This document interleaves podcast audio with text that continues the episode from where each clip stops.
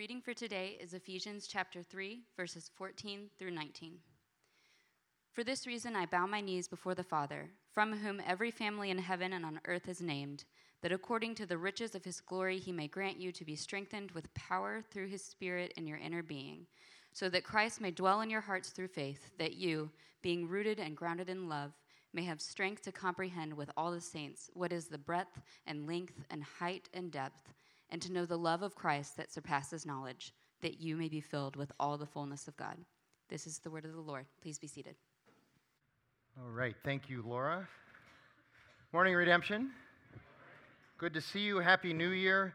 Uh, one thing about that uh, all church annual picnic on the 20th that I really want to remind you of because it's really close to my heart uh, is that there is going to be food there. It's Bruce Brown. He brings his grill and he grills uh, uh, hamburgers, cheeseburgers, hot dogs, and he makes his uh, special macaroni and cheese as well. It's really good. So uh, just want to remind you of that. So come hungry as well. The service will be a little bit shorter than normal, maybe an hour, hour and five minutes, and just pray for decent weather. It'll be a little bit chilly no matter what, but pray it isn't like it was last night at that thing. So, um, good morning. My name is Frank. If you're new here, I'm uh, the pastor, uh, the lead pastor here, just one of the many pastors that are here.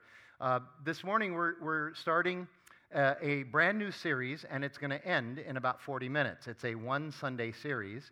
Uh, we're calling it Taking Inventory, uh, and it's, it's, it's a really, really helpful tool. this is something that uh, we have two founding pastors at Redemption Church. Uh, Tom Schrader, he's one of our founding pastors. This is something that he's been doing for almost 30 years uh, in his ministry. I've sat through this at least 20 times. This is the first time I'm actually teaching it. So I'm taking Tom's material and going to teach through his material it, as he, he, he like gave me the outline. There will be my stories and my illustrations. I'm not going to rip those off from him either, even though they're probably better than mine. But nevertheless, uh, it's, it's really his material. So those of you that know Tom, uh, first of all, I, one thing I'd really love for you to do, he'll get a kick out of this, maybe. Um, at the end of church today, email him and tell him how good he was at Redemption Arcadia this morning, okay? So I, think, I think he'd love that. Anyway, so um, it, it, I've sat through this maybe 20 times. Uh, the key, though, is that I didn't just sit through it, I actually did this. And it's really, it really helped. It's, it's one of the best uh, tools I've ever run into. It, it's what we might call uh, various grids for self evaluation. Uh, so, what we're going to do is we're going to evaluate last year, and then we're going to talk about some ideas for 2019, how to make that uh, an even better year. Uh, and just uh, making comparisons all morning long. In the marketplace, you know, I, used, I, I, I ran retail businesses and restaurants for 20 years in the marketplace. And, and so I know in the marketplace, we do inventories, we do reviews, we do postmortems, and we develop strategies and set goals. Why don't we do that in our spiritual lives? Why aren't we more intentional about doing that in our spiritual lives? And let me just tell you this as well. Again, a lot of little side trips. Uh, today, if you're a note taker, today is a note taker's dream. I mean, th- th- you're, you're going to be writing furiously. One of the things you may want to do is just wait till the end of each slide, uh, each uh, slide that's up there, um, to just take a picture of it. It might help you because I'm telling you, it, and this stuff is so good. As, as Kenny Bania has said, this is gold, Jerry, gold. I mean, it's just, it's really, yeah, I know. Okay. So, anyway. So here you go. Let's, let's um, think about 2018. Let's evaluate that. And the first question, when, when I say to you, on a scale of 1 to 10, how was 2018? Your mind should, and most likely does, goes to a set of criteria by which you're going to evaluate it. You're going to start asking yourself some questions. And here's what those questions might look like uh, Did you make more money in 2018 than in 2017? Did you improve your position or enhance your career in 2018? Did you increase your influence over others in 2018?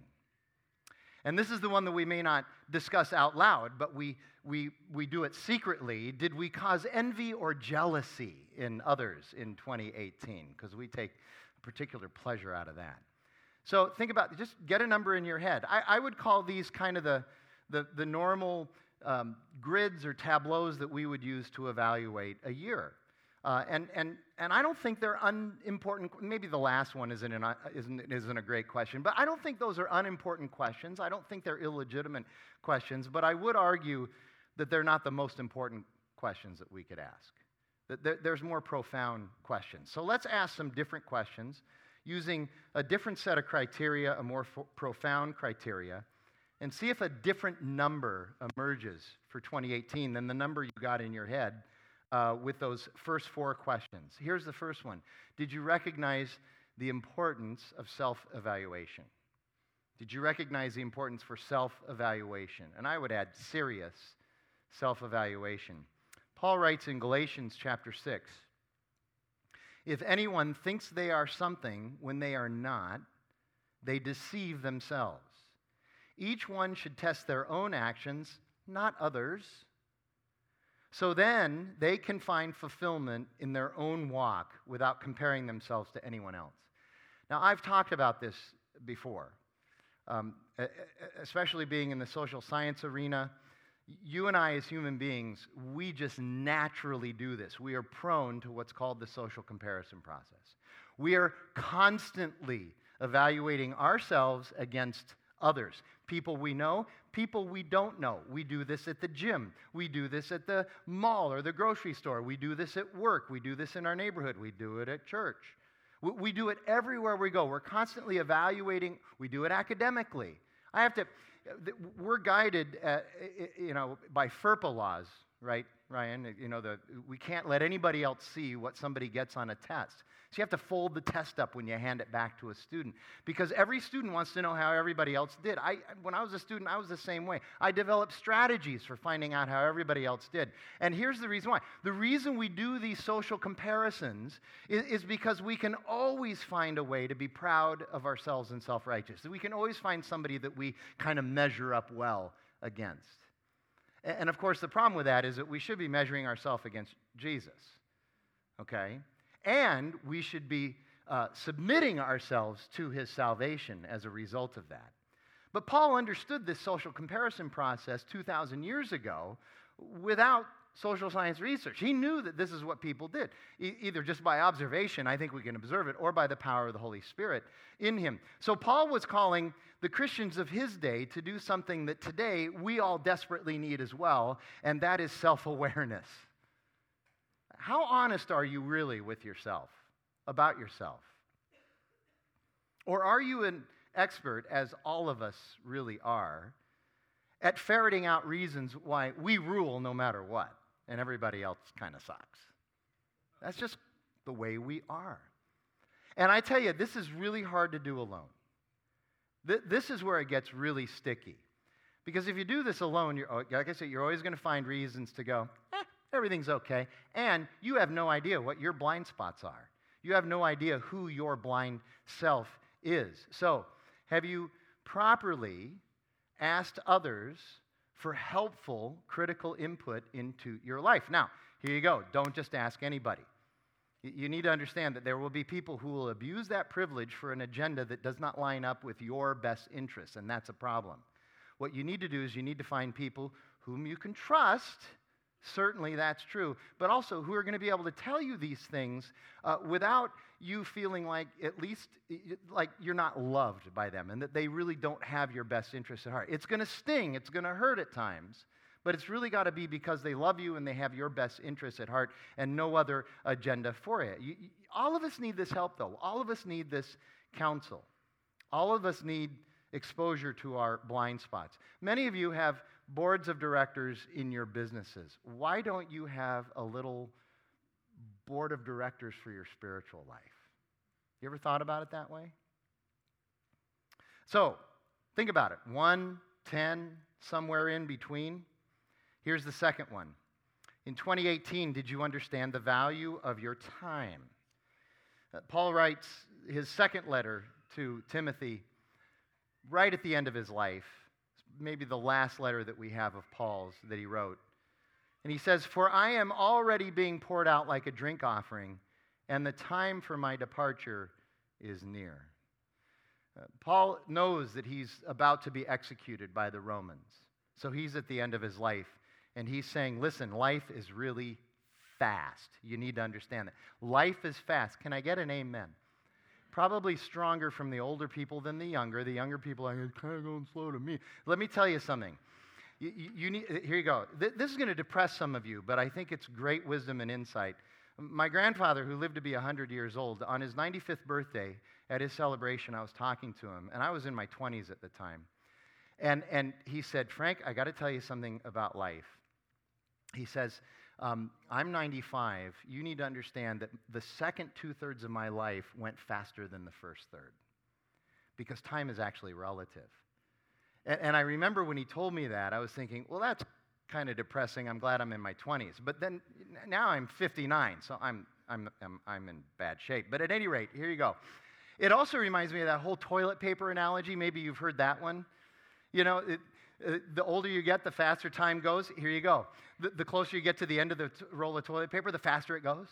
Okay, and if you're the one who always changes the toilet paper, you notice that kind of stuff, okay? So now you're getting to, you know, I'm 59. Man, it's just, I'm just spinning, okay, right now.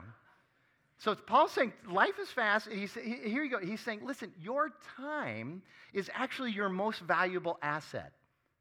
More valuable than anything, any resource that we have. Now, why is that? Because it's finite. And it's not different from person to person. So, what we do with our time is critically important. Time levels every playing field everywhere. It's 168 hours a week. Nobody gets more, nobody gets less. Time is the great equalizer. So, how are you spending your time? How are you investing your time? And, and frankly, is, think about it, isn't this one of the areas of our life where we have the most regrets? Is how we've spent our time in the past. I love this illustration. This is one illustration of times. It's, it's like so many of us are living our lives like it's an NBA basketball game, and, and we're waiting for the PA announcer to say, two minutes, two minutes, and then that's it. And now we're going to play hard. I've got two minutes left. Now I'm ready to, to play hard. That's kind of the rap on the NBA, by the way, if you weren't knowing. They only play hard in the last two minutes. I don't think that's necessarily true, but are you waiting for God to yell two minutes or two months or whatever? Um, I, have a, I have a friend, uh, he majored in sociology in college in the late 60s.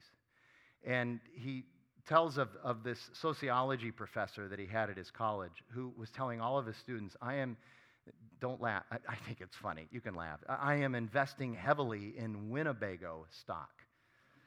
Winnebago. You know what Winnebagos are, right? Those big recreational vehicles that you hate to be behind in, on the freeway. Okay.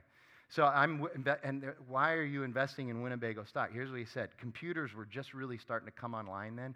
He said, this computer thing is going to be amazing. It's going to it's going to shorten our work week. It's going to give us less work to do, and we're going to have more leisure time. And so people are going to be spending their money on recreational vehicles. This guy's teaching college somewhere. Okay, how many of you feel like you have so much more time now because of your computer and the internet? It's just the opposite has happened. It, it, it's squeezing us from every possible direction. Time is our greatest asset. Uh, Psalm 90, verse 12 says, Teach us, Lord, to number our days with discernment, that we may gain a heart of wisdom. Foolishness spends time frivolously. So, you and I, we can waste time, we can spend time, invest time, sacrifice time, lose time, pass the time, and we can wish that we had more time. But we can't accumulate more time. You can't do that. Nor can we stop time. And if we don't prioritize our time, we will have regrets. We talk occasionally here, obviously, about stewardship, and, and money is the primary area where we talk about stewardship. Um, but it's not just money. We have a responsibility to also be stewards of every other resource God has given us, including our time. We need to understand that. So, one, five, ten. Number three, did your victories exceed your defeats? Paul continues in, in 2 Timothy chapter 4, verse 7, he writes, I have fought the good fight. I, I hear him write, the good fight. Okay, has there ever been a good fight where there weren't some setbacks? I mean, no matter what, we're going to lose from time to time. We're going to fail from time to time. And Paul had setbacks, Paul had failures. But we can learn from those setbacks. We can learn from those failures. Uh, James chapter 1 verses 2 and 3. He says, "Consider it all joy, my beloved, when you encounter trials of various kinds, because you know the testing of your faith, it produces something really helpful. It produces perseverance, steadfastness, patience, and endurance. We can learn from our setbacks. We can learn from the crucible of life when we get heated up. And we need to remember that failure is not fail, uh, fatal. Failure is not fatal. But here's the other thing we need to remember, and I think we have a harder time remembering this success is not permanent. Success is not permanent. Um, I, we did Sarah Ball's memorial service yesterday. She had a tough last month of her life. And it was one of the, one of the most uplifting, glorious memorial services I've ever been to. There were a number of speakers. The best line yesterday at this service was from a, a pastor in Tucson who came up, who knows her family very well. And he said, A person's life is not evaluated based on the last month. Would anybody in this room want their life evaluated on the last month? Now, here you go. You got it. You got, not the last month that you just lived. I'm talking, look forward to your last. How good is that last month really going to be? You're going to be, it's not going to, usually the last month of your life is not the best month of your life. We need to understand that. We need to recognize that failure is not fatal, success is not permanent, and we need to realize that this thing never, ever, ever ends. You know what the greatest misunderstanding about retirement is? I haven't retired, so I haven't experienced this firsthand, but every retired person tells me this. They assume that when they retire and they reach that American dream, that life is going to be bliss, and the battle just keeps going on. And in many ways, the battle intensifies during retirement. A lot of people retire, and six months later, they've been playing golf and drinking wine since noon every day for six months, and they're like, I got to go back to work, man. This is awful. Okay? It, the battles just continue, and in many ways, they just get worse and worse and worse. Our identity is not in our failures. But I think we need to also do a better job of acknowledging our victories as well. Christians, especially, we, we have this kind of this um, sort of dour way of, of putting a negative spin on so many things, I think. We, we need to acknowledge our victories and say, yes, God is working, God is alive, Jesus is doing something in this world, and point to those examples. And then remember that Paul's words in Ephesians, he says, Our greatest battle, our most important battle, is in fact spiritual. That's why he says in Ephesians 6 that we must put on and keep putting on the armor of God so that we can engage and defeat the schemes of the devil because he's out there. He's trying to take us down. So, again, did your victories exceed your defeats? Three, six, nine? Number four, did you finish well? Uh, Paul continues in 2 Timothy 4 I have finished the race, I have kept the faith. You know, everyone can start the race, right? Everybody, everybody can show up for the start of the race. You just have to, all you have to do is just get out of the car and be there. But have we trained to go long? That's the critical question. Have you and I trained to go long? And are we aware that we're, we're going to be required to go long? This is a long game.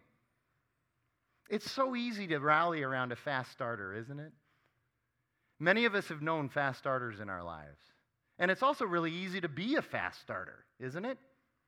But the one who finishes is the one with the prizes. Paul writes in 1 Corinthians 9 Do you not know that in a race all the runners run, but only one gets the prize? Run in such a way as to get the prize. Everyone who competes goes into strict training, and they do it to get a crown that will not last. But we do it to get a crown that will last forever. Therefore, I do not, I do not run like somebody running aimlessly, and I do not fight like a boxer beating the air. But I discipline myself so that after preaching, I might not be disqualified from this race. So, are, are you running, but you're running aimlessly? Are, are you shadow boxing? Are you, are you boxing and there's really nothing to really box about? How many of you are fighting battles that aren't even worth fighting? Are you choosing your battles well? And, and, and is that going to help you to finish well? And have we disciplined ourselves to be ready for the marathon of life and the slog and the stench of the trenches? Because life is really lived in the trenches. We need to understand that. We want to live all of life on the, on the mountaintops, but it's really lived in the trenches. Have we mastered the mundane? 99% of our life is lived in the mundane. We have to master that. We can't just keep pursuing the mountaintop experiences. We need to be, become competent in the mundane. And, and, and, and are we prepared for the ambush? Because Satan is out there prowling around like a lion, Peter tells us. And the minute you drop your God, guard. The minute you, I drop my guard, he's going to pounce. So, are we doing our spiritual aerobics? Are we doing our spiritual CrossFit? Are we doing our spiritual stretches? Our, our, our spiritual reps? Here, here you go. Are we doing our spiritual clean eating? Are we making our spiritual trips to Sprouts and Whole Foods? Let, let me, let me just stop and tell I'm off script here. Let me just tell you something. So I, I like to go over to the you know, town and country. How many of you go? Town and country, it's, it's like, you know, it, it's the greatest place in the world. It's Whole Foods and Trader Joe's right next to each other. You park one time, boom. You get a little walk in, a little workout. Let me tell you, every time I go into that park, I, there is no place on earth where people are so focused as, to, as when they're walking into Trader Joe's and Whole Foods, I'm going to get my clean food eaten on. Eh, eh, they're so focused. Why don't you try that at work or in school or with your spouse? Okay? Nah, I'm going to get my celery. It's amazing. Don't get in anybody's way in Trader Joe's, by the way. Have you noticed that? Well, that's one of the most dangerous places in the United States, is in Trader Joe's. Okay. Ah, you know, I got to get those gluten free peanuts or whatever. I don't know. It's just crazy. I shop there too. Anyway, are we doing, you get the metaphor, right? You know, why, why are we not that focused about this stuff? Did we live 2018 like we're preparing to finish the race? This is just God working beautiful timing. Um, there's, a, there's a guy that I've known in prison for almost 20 years now. He's been in prison for 21. The, the passing of the year is pretty much his place where he ticks off the years because he's getting out in February 2022, so he's got three years uh, to go. Uh, I got a letter, we write regularly, probably at least once a week, maybe more. His name is Joe Camara. He's been in for 21 years now. Um, and, I, and I got a letter from him yesterday. I checked the mail at 1 o'clock when I came over here for the service, and there was a letter in there from him. And because of everything going on yesterday, I couldn't read it. And then I had a little bit of time this morning, so I opened it and read it. I mean, just unbelievable uh, timing. Um, I want, this is a guy who's been in prison for 21 years. I want you to listen to what he writes about this very issue, finishing well, and about how we allocate our time. It's a new year. Happy New Year, by the way. I love to put another calendar year behind me. But please be praying for me that I can finish this chapter of my life well. He's talking about prison that I can finish this chapter of my life well. I already see myself checking out of this place mentally and emotionally. I am so, he's got four O's there, so desperate to be gone. And yet I feel like there is still much work to do here. I can't help but think that the preparation that I'll need out there is contained in the moment right here. And I don't want to disregard these moments as inconsequential when they could be the very things to hone my character. It's a prisoner writing like that. So, are we working to finish well? Are we valuing our time? So, get, I know it's hard to get a number in your mind after I read something like that, okay? A high number anyway, but think about it. Number five, did you anticipate the return of Christ? Paul continues writing to Timothy, verse 8, he says, Now there is in store for me a crown of righteousness, which the Lord, the righteous judge, will award to me on that day, and not only to me, but also to all who have longed for his appearing.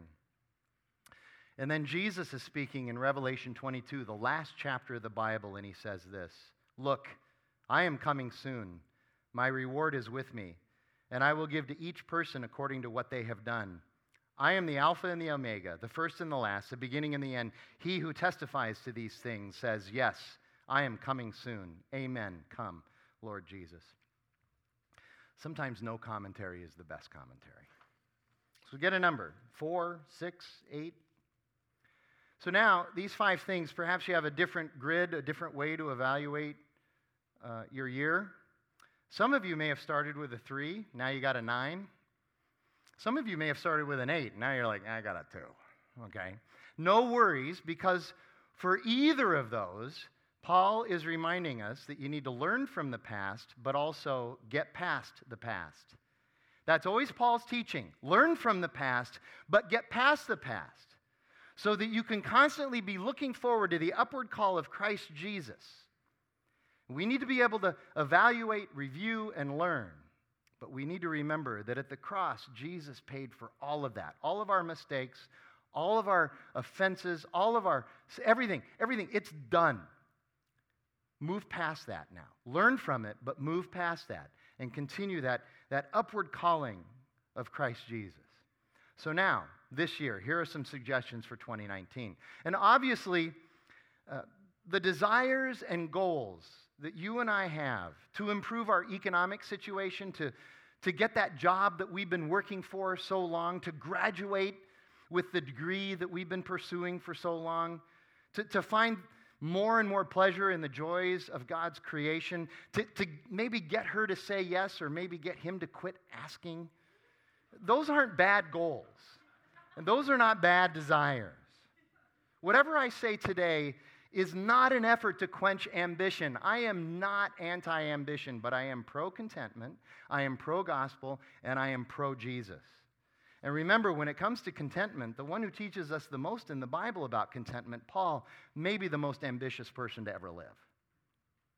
So the two can exist together. There's going to be tension, of course, but, but, but it's not all or nothing. It, it's really about perspective. We need perspective. And where else can we get the greatest perspective ever then, but then from God's word? So here's what Tom calls a fresh approach to ambition. There's, there's five things.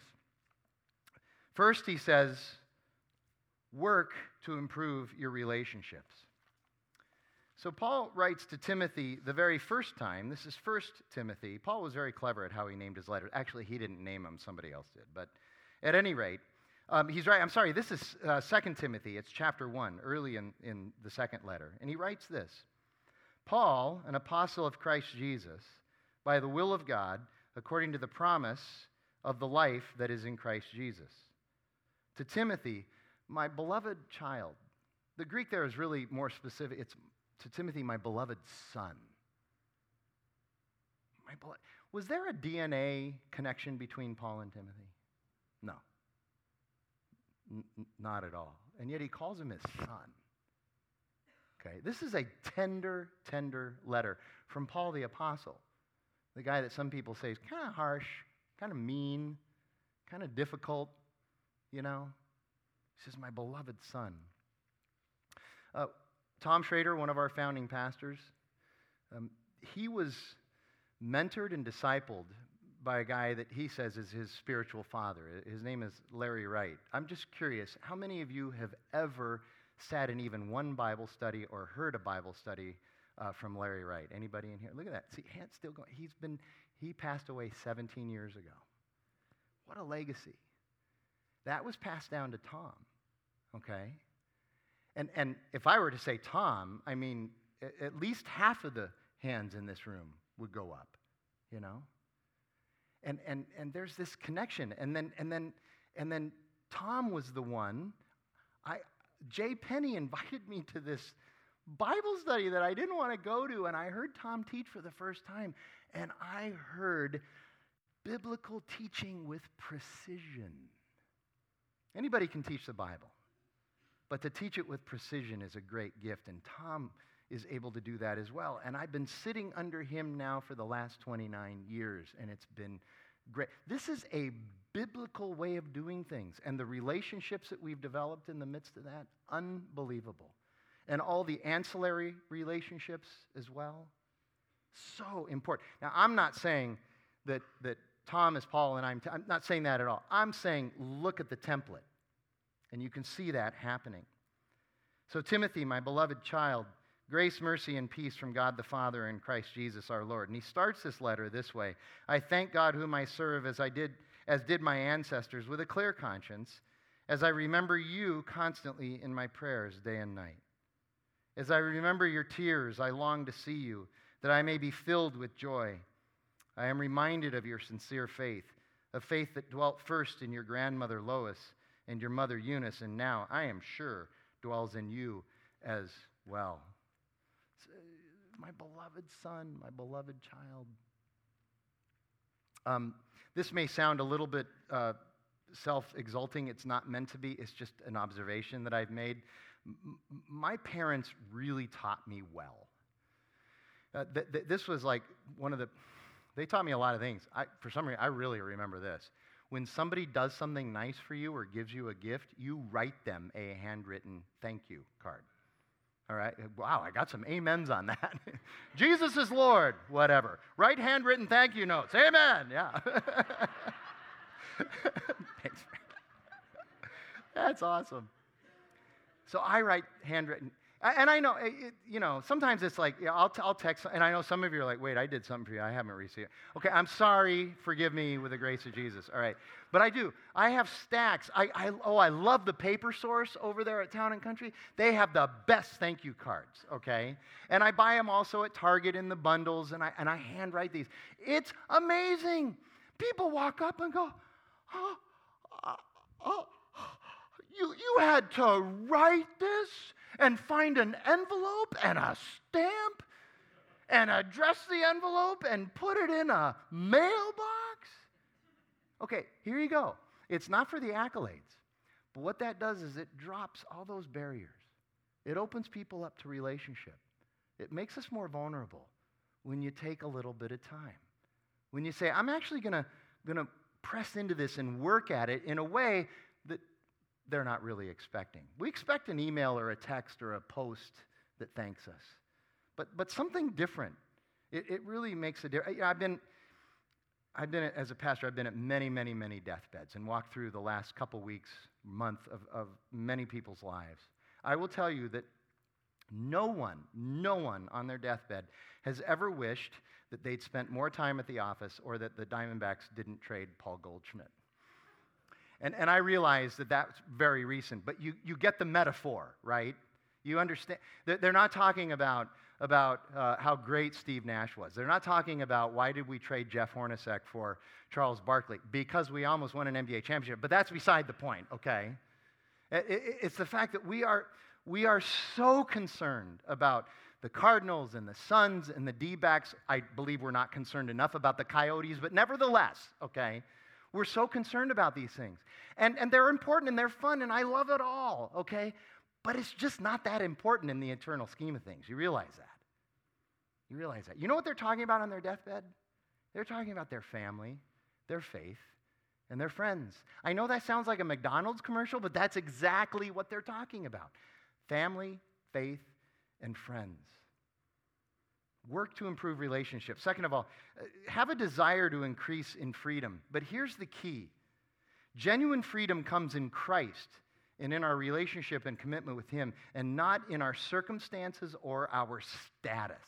We are convinced that if we just get the right circumstances, the right status, the right position, the right whatever, our freedom will be increased. And that's, that is Satan lying to us. Our freedom is rooted in who Christ is. Paul writes in, second, in 1 Corinthians 7, and I'm using the message here because I think Eugene Peterson's uh, translation and interpretation here is spot on. God paid a high price for you. That's the gospel. That's the good news of Jesus Christ. That's the fact that you and I fall short, and we can't fix that ourselves. And so we need God to intervene, and He has through His Son at the cross and the resurrection. And if we embrace Him, we are reconciled to God through Jesus Christ. That's the gospel. God paid a high price for you. He did what you and I cannot do for ourselves. So don't be enslaved by the world. That's a really good conclusion. God paid a price for you, so why do you submit yourselves? Why do I submit myself, myself to, to the prisons that the world offers us, even though they dress them up? Okay? Brothers and sisters, stay where you were called to be. God is there. Hold the high ground with Him at your side.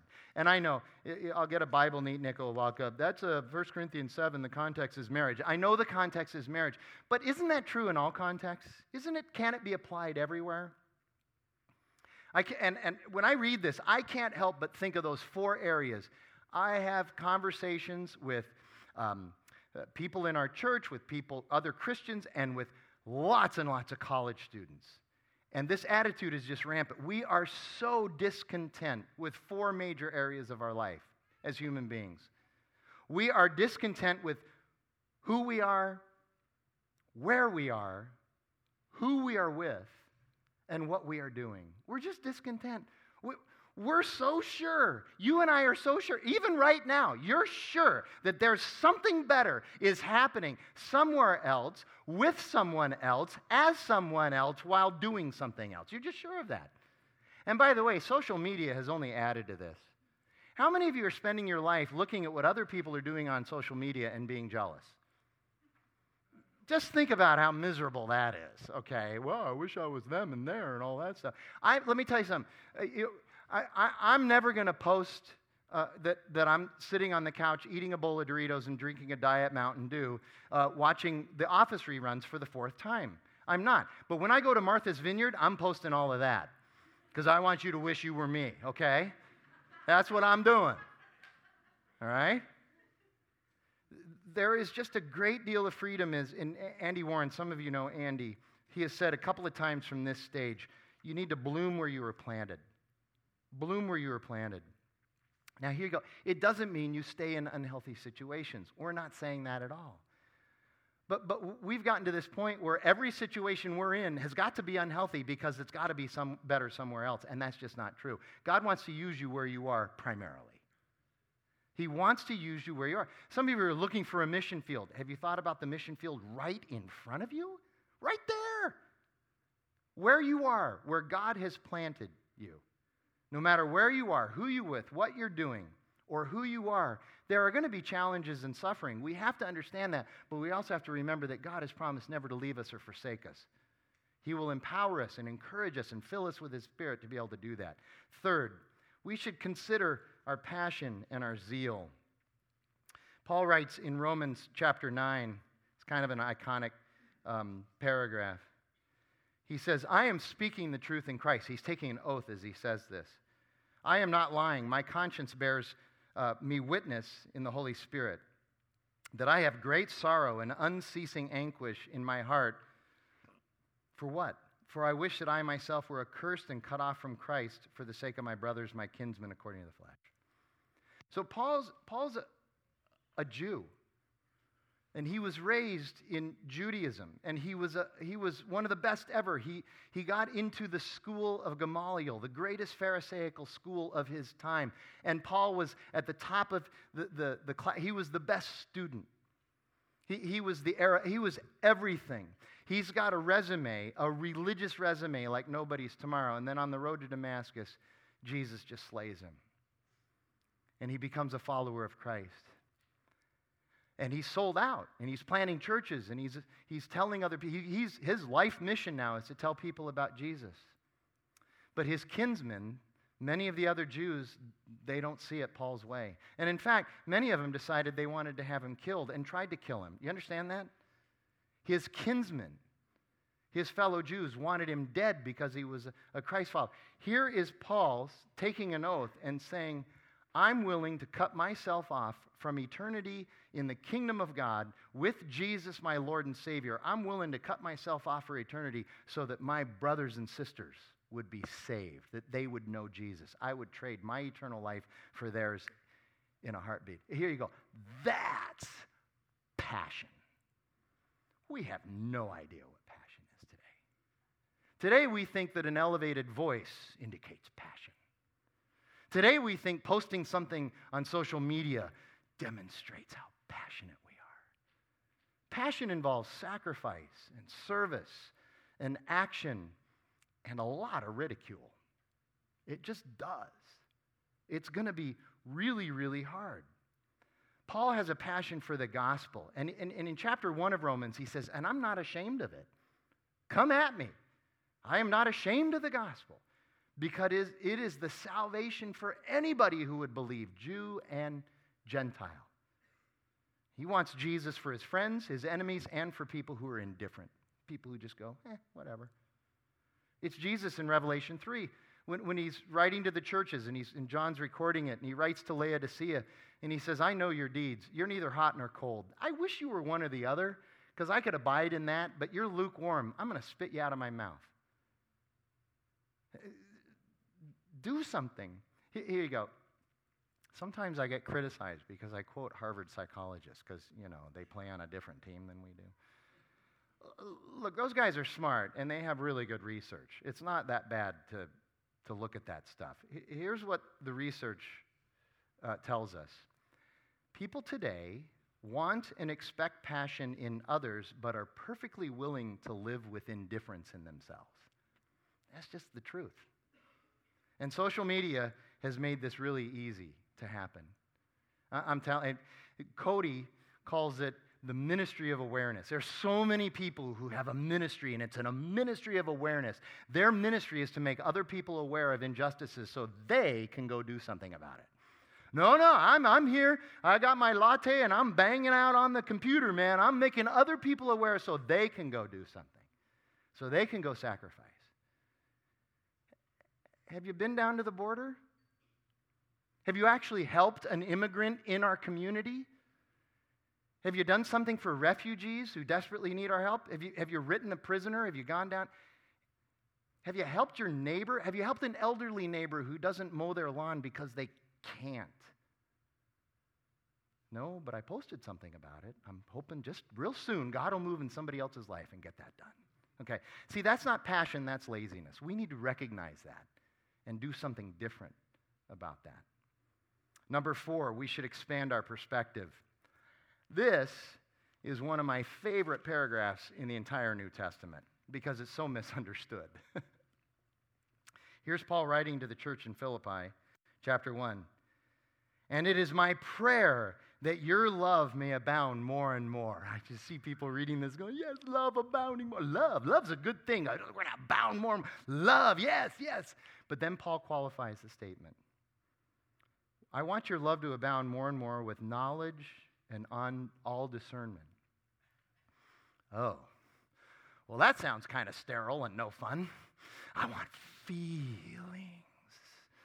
I want to be, I want it to feel good. Paul tells us that genuine love abounds in knowledge and discernment, and there's a reason for it. He says, so that you may approve what is excellent and so be pure and blameless for the day of Christ Jesus. That's genuine, biblical, godly love. It's, it's a love that discerns. It's a love that presses on. It's a love that loves when, when you don't feel like loving, but you know that's how God has loved you. And that's the character of God that He's imputed to you through the filling of the Holy Spirit. And we can now love others in that same way. It may not be the most exciting love, but it's the best love. And it's, and it's the love that makes the biggest difference. Listen, feelings ebb and flow. Those of you that have been married for more than two weeks, you recognize that. Okay? Feelings ebb and flow. But a love that is rooted in God's love for us and in discernment and knowledge, that's a love that actually makes a difference. Verse 11, filled with the fruit of righteousness that comes through Jesus Christ to the glory and praise of God. See, this adds a perspective to our understanding of love that we desperately need, especially in today's context. Love needs to abound, but it needs to abound in knowledge, not feelings, in discernment and wisdom, and not in foolishness. And so, expanding uh, our perspective by understanding God's perspective on things in our lives will help us to set priorities in a way that truly benefits our life. And then the last one, number five, a commitment. In 2019, a commitment to a strengthening of spirit. This is the passage that Laura read for us from Ephesians chapter 3. Paul writes, For this reason I bow my knees before the Father from whom every family in heaven and on earth is named, that according to the riches of his glory, he may grant you to be strengthened with power through his Spirit in your inner being, so that Christ may dwell in your hearts through faith, that you, being rooted and grounded in love, may have strength to comprehend with all the saints what is the breadth and length and height and depth, and to know the love of Christ that surpasses knowledge, that you may be filled with all the fullness of God. That's the gospel right there. Again, the fact that we can't save ourselves and that God has done it for us and that, and that we should pursue knowing God through community, through relationship, through studying His Word, through worshiping uh, together. Again, I think that's all the commentary that's needed on Ephesians 3. As we wrap, I, I, there's a couple things I want you to consider as we go. Um, just consider thinking about three relationships that you could cultivate and take deeper. And where might those relationships be? Maybe they're in your own household, or at least one of them is. Maybe they're at work. Maybe they're here in the church. Maybe they're in your neighborhood or at school. But really think about that and, and how you can improve just three relationships. Jesus had 12 deep relationships. So, this, it, and if you want to start smaller, go ahead. Start with something. Here you go two constraints to remove. Remove some constraints in your life. It's not, that's not a bad thing. How many of you feel like every day is just a battle to keep things from being added to your plate? Okay, how about getting up occasionally and finding something to remove from your plate? I, I shared years ago, I had a friend of mine, his name was Gary. He had a, he had a law practice with three or four other partners. At the end of every year, they sat down with a list of their clients and they fired 10% of their clients. The, the lawyers, the firm, was firing 10% of their clients, calling them up and saying, We're not going to take care of you uh, anymore. The clients that caused their biggest headaches, okay? The clients that caused the biggest. Pro- you ever thought about? I know some of you, that's really harsh. I, I don't know. I think it's kind of smart. Have you thought about that? You thought about kind of running things in your and they, might maybe that way, okay? Consider some of these constraints on your life. I have a really good friend now, and he was telling me a couple weeks ago, this is it, I'm done. He said, and, and I, I wrote it down I've resolved I'm not going to do anything anymore that I don't want to that is purely derived from my insecure desire to be liked by others. I'm not going to do it anymore. And he says, I know there are things that I have to do that I don't want to do and that I don't like to do. All of us have to do that. But I'm no longer going to do things that I don't want to do just because I think it'll get somebody to like me better. I just don't have the bandwidth to care anymore. he says, and, and really, I need to find my freedom in Christ and not in the approval of other people. That's true. So here you go. Number three, consider finding one passion to feed.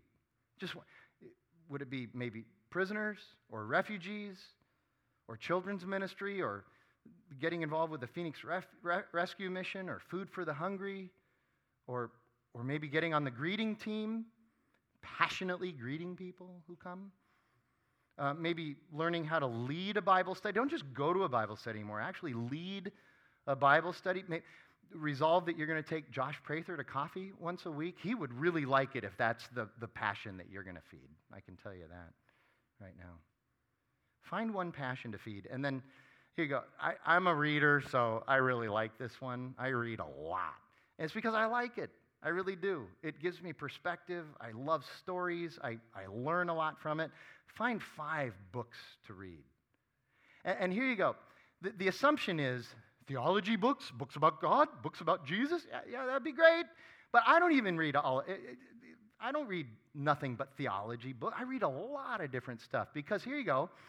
I can find the gospel and I can find biblical truth in just about any story. It's really something. And it just expands your, your perspective. And, and by the way, you know, reading takes time and, and I can't multitask when I read. Okay, listen to five audiobooks. All right, you can multitask then, okay? whatever it is, get exposed to this, okay? Netflix and, and, and Amazon and all that, all the documentaries, TED Talk, that's all great. And, and I'm not saying don't do that. So I'm just saying add something else to this. I tell you, I, I do, I, I read a ton of books. Last year, um, not 2018, 2017, my theme was uh, books on preaching. So you're probably not very interested in that. And some of you were praying that I would read more books on how to become a better preacher. So I did. Anyway, and, and I read a lot of books on communication. This year was just, it, I was all over the place. I did read a lot of biographies, but I was all over the place. Here, you go. a lot of people ask me this question, so I'm going to give you my top six books that I read in 2018. Okay, here you go. I read Red Notice. Not a theology book, but it's a true story. Has anybody in here read Red Note? Yeah. I don't want to put words in your mouth. It's pretty amazing, isn't it? By the way, you look at um, top five book lists anywhere on the internet, Red Notice is on that thing. It's a story of Bill Browder. I mean, it's just, and by the way, it, it might open you up to understanding Vladimir Putin. Uh, some of you, if you don't know who Vladimir Putin, never mind. Okay, so anyway, it might help you understand him a little bit better. I read Devil in the White City. Okay, I know some of you are like, that came out in 2008. Look, I am always late to the game. I am. I started watching Seinfeld five years after season nine was finished, okay? That's when I got hooked on Seinfeld. I didn't start watching The Office until it was done. Okay, I know it's late, but it's a, it's a really interesting historical book. Devil in the White City. How many of you have read Devil in the White City? Anybody? Just a couple of you. That's a little surprise. Rachel, thank you. Good. Okay. Just a few of you. All right. Here you go east of Eden. Isn't it tragic that I'm 59 and, and I still hadn't read one of the great classics ever written?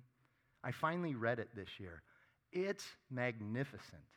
And, and I'll tell you, it was my 18 year old niece who recommended it to me. She, Uncle Frank, you got to read East of Eden, man. That book is really theological. And you know what? It is. John Steinbeck is a great, the- it's not written as a theological book but he's a great theologian. He has an understand, a biblical understanding of, of human depravity that is unrivaled. Maybe Woody Allen rivals him in that, but John Steinbeck is much more interesting in the way he, he lays it out for you. Okay? East of Eden. And I know it's a long book. It's 660 pages long. And in the font that I needed to read it in, it was 990 pages. So I know it's long. It'll take you a while. But uh, then Bad Blood. Anybody read Bad Blood? Anybody? No one? The story of Elizabeth Holmes and Theranos. Okay, I know it sounds like a theological book. Bad blood, that's not the blood of Jesus. Okay, it's not. It's a story of, of uh, well, you need to read, it's really good. Here you go. Best theology book I read this last year was Skeletons in God's Closet. And it was written by Joshua Butler, who is now a pastor at Redemption Tempe. So that's kind of cool. It's great. It's a really helpful book. And then number six is Humble Roots by Hannah Anderson. Fantastic, fantastic book. And frankly, the most surprising book I read, I went into it kind of like, eh, all right. And I came out of it going, you got to read this book by Hannah Anderson. It's fantastic. A couple of um, honorable mentions. There's a, uh, a psychologist named Leslie Vernick who, who has written a series of books, and I read her uh, The Emotionally Destructive Marriage this year. Very, very helpful. Uh, and also, I'll just tell you that Shawn Levy's um, biography of Robert De Niro. Long book, more than 500 pages, but it was absolutely fantastic. Robert De Niro's kind of a strange guy, but it, a lot of life lessons. I, I was tongue in cheek when I said kind of, but a lot of life lessons in there. Uh, by reading those biographies. I appreciate the fact that I got a courtesy laugh out of that. Okay. So there you go. Let's make 2019 great. Let's pray together. Lord God, we thank you for your word and its truth. And God, let me just tell you every person in this room should be thankful for Tom Schrader and for how you have worked through him, how you have formed his life so that he's a person that you use to form other people's lives as well. God, we thank you for him. We, we lift him up in prayer. We celebrate him. Uh, God, we thank you for him. God, we pray that by the power of your Holy Spirit, we would have the courage to do these things in our lives as well. And we pray it in Jesus' name. Amen.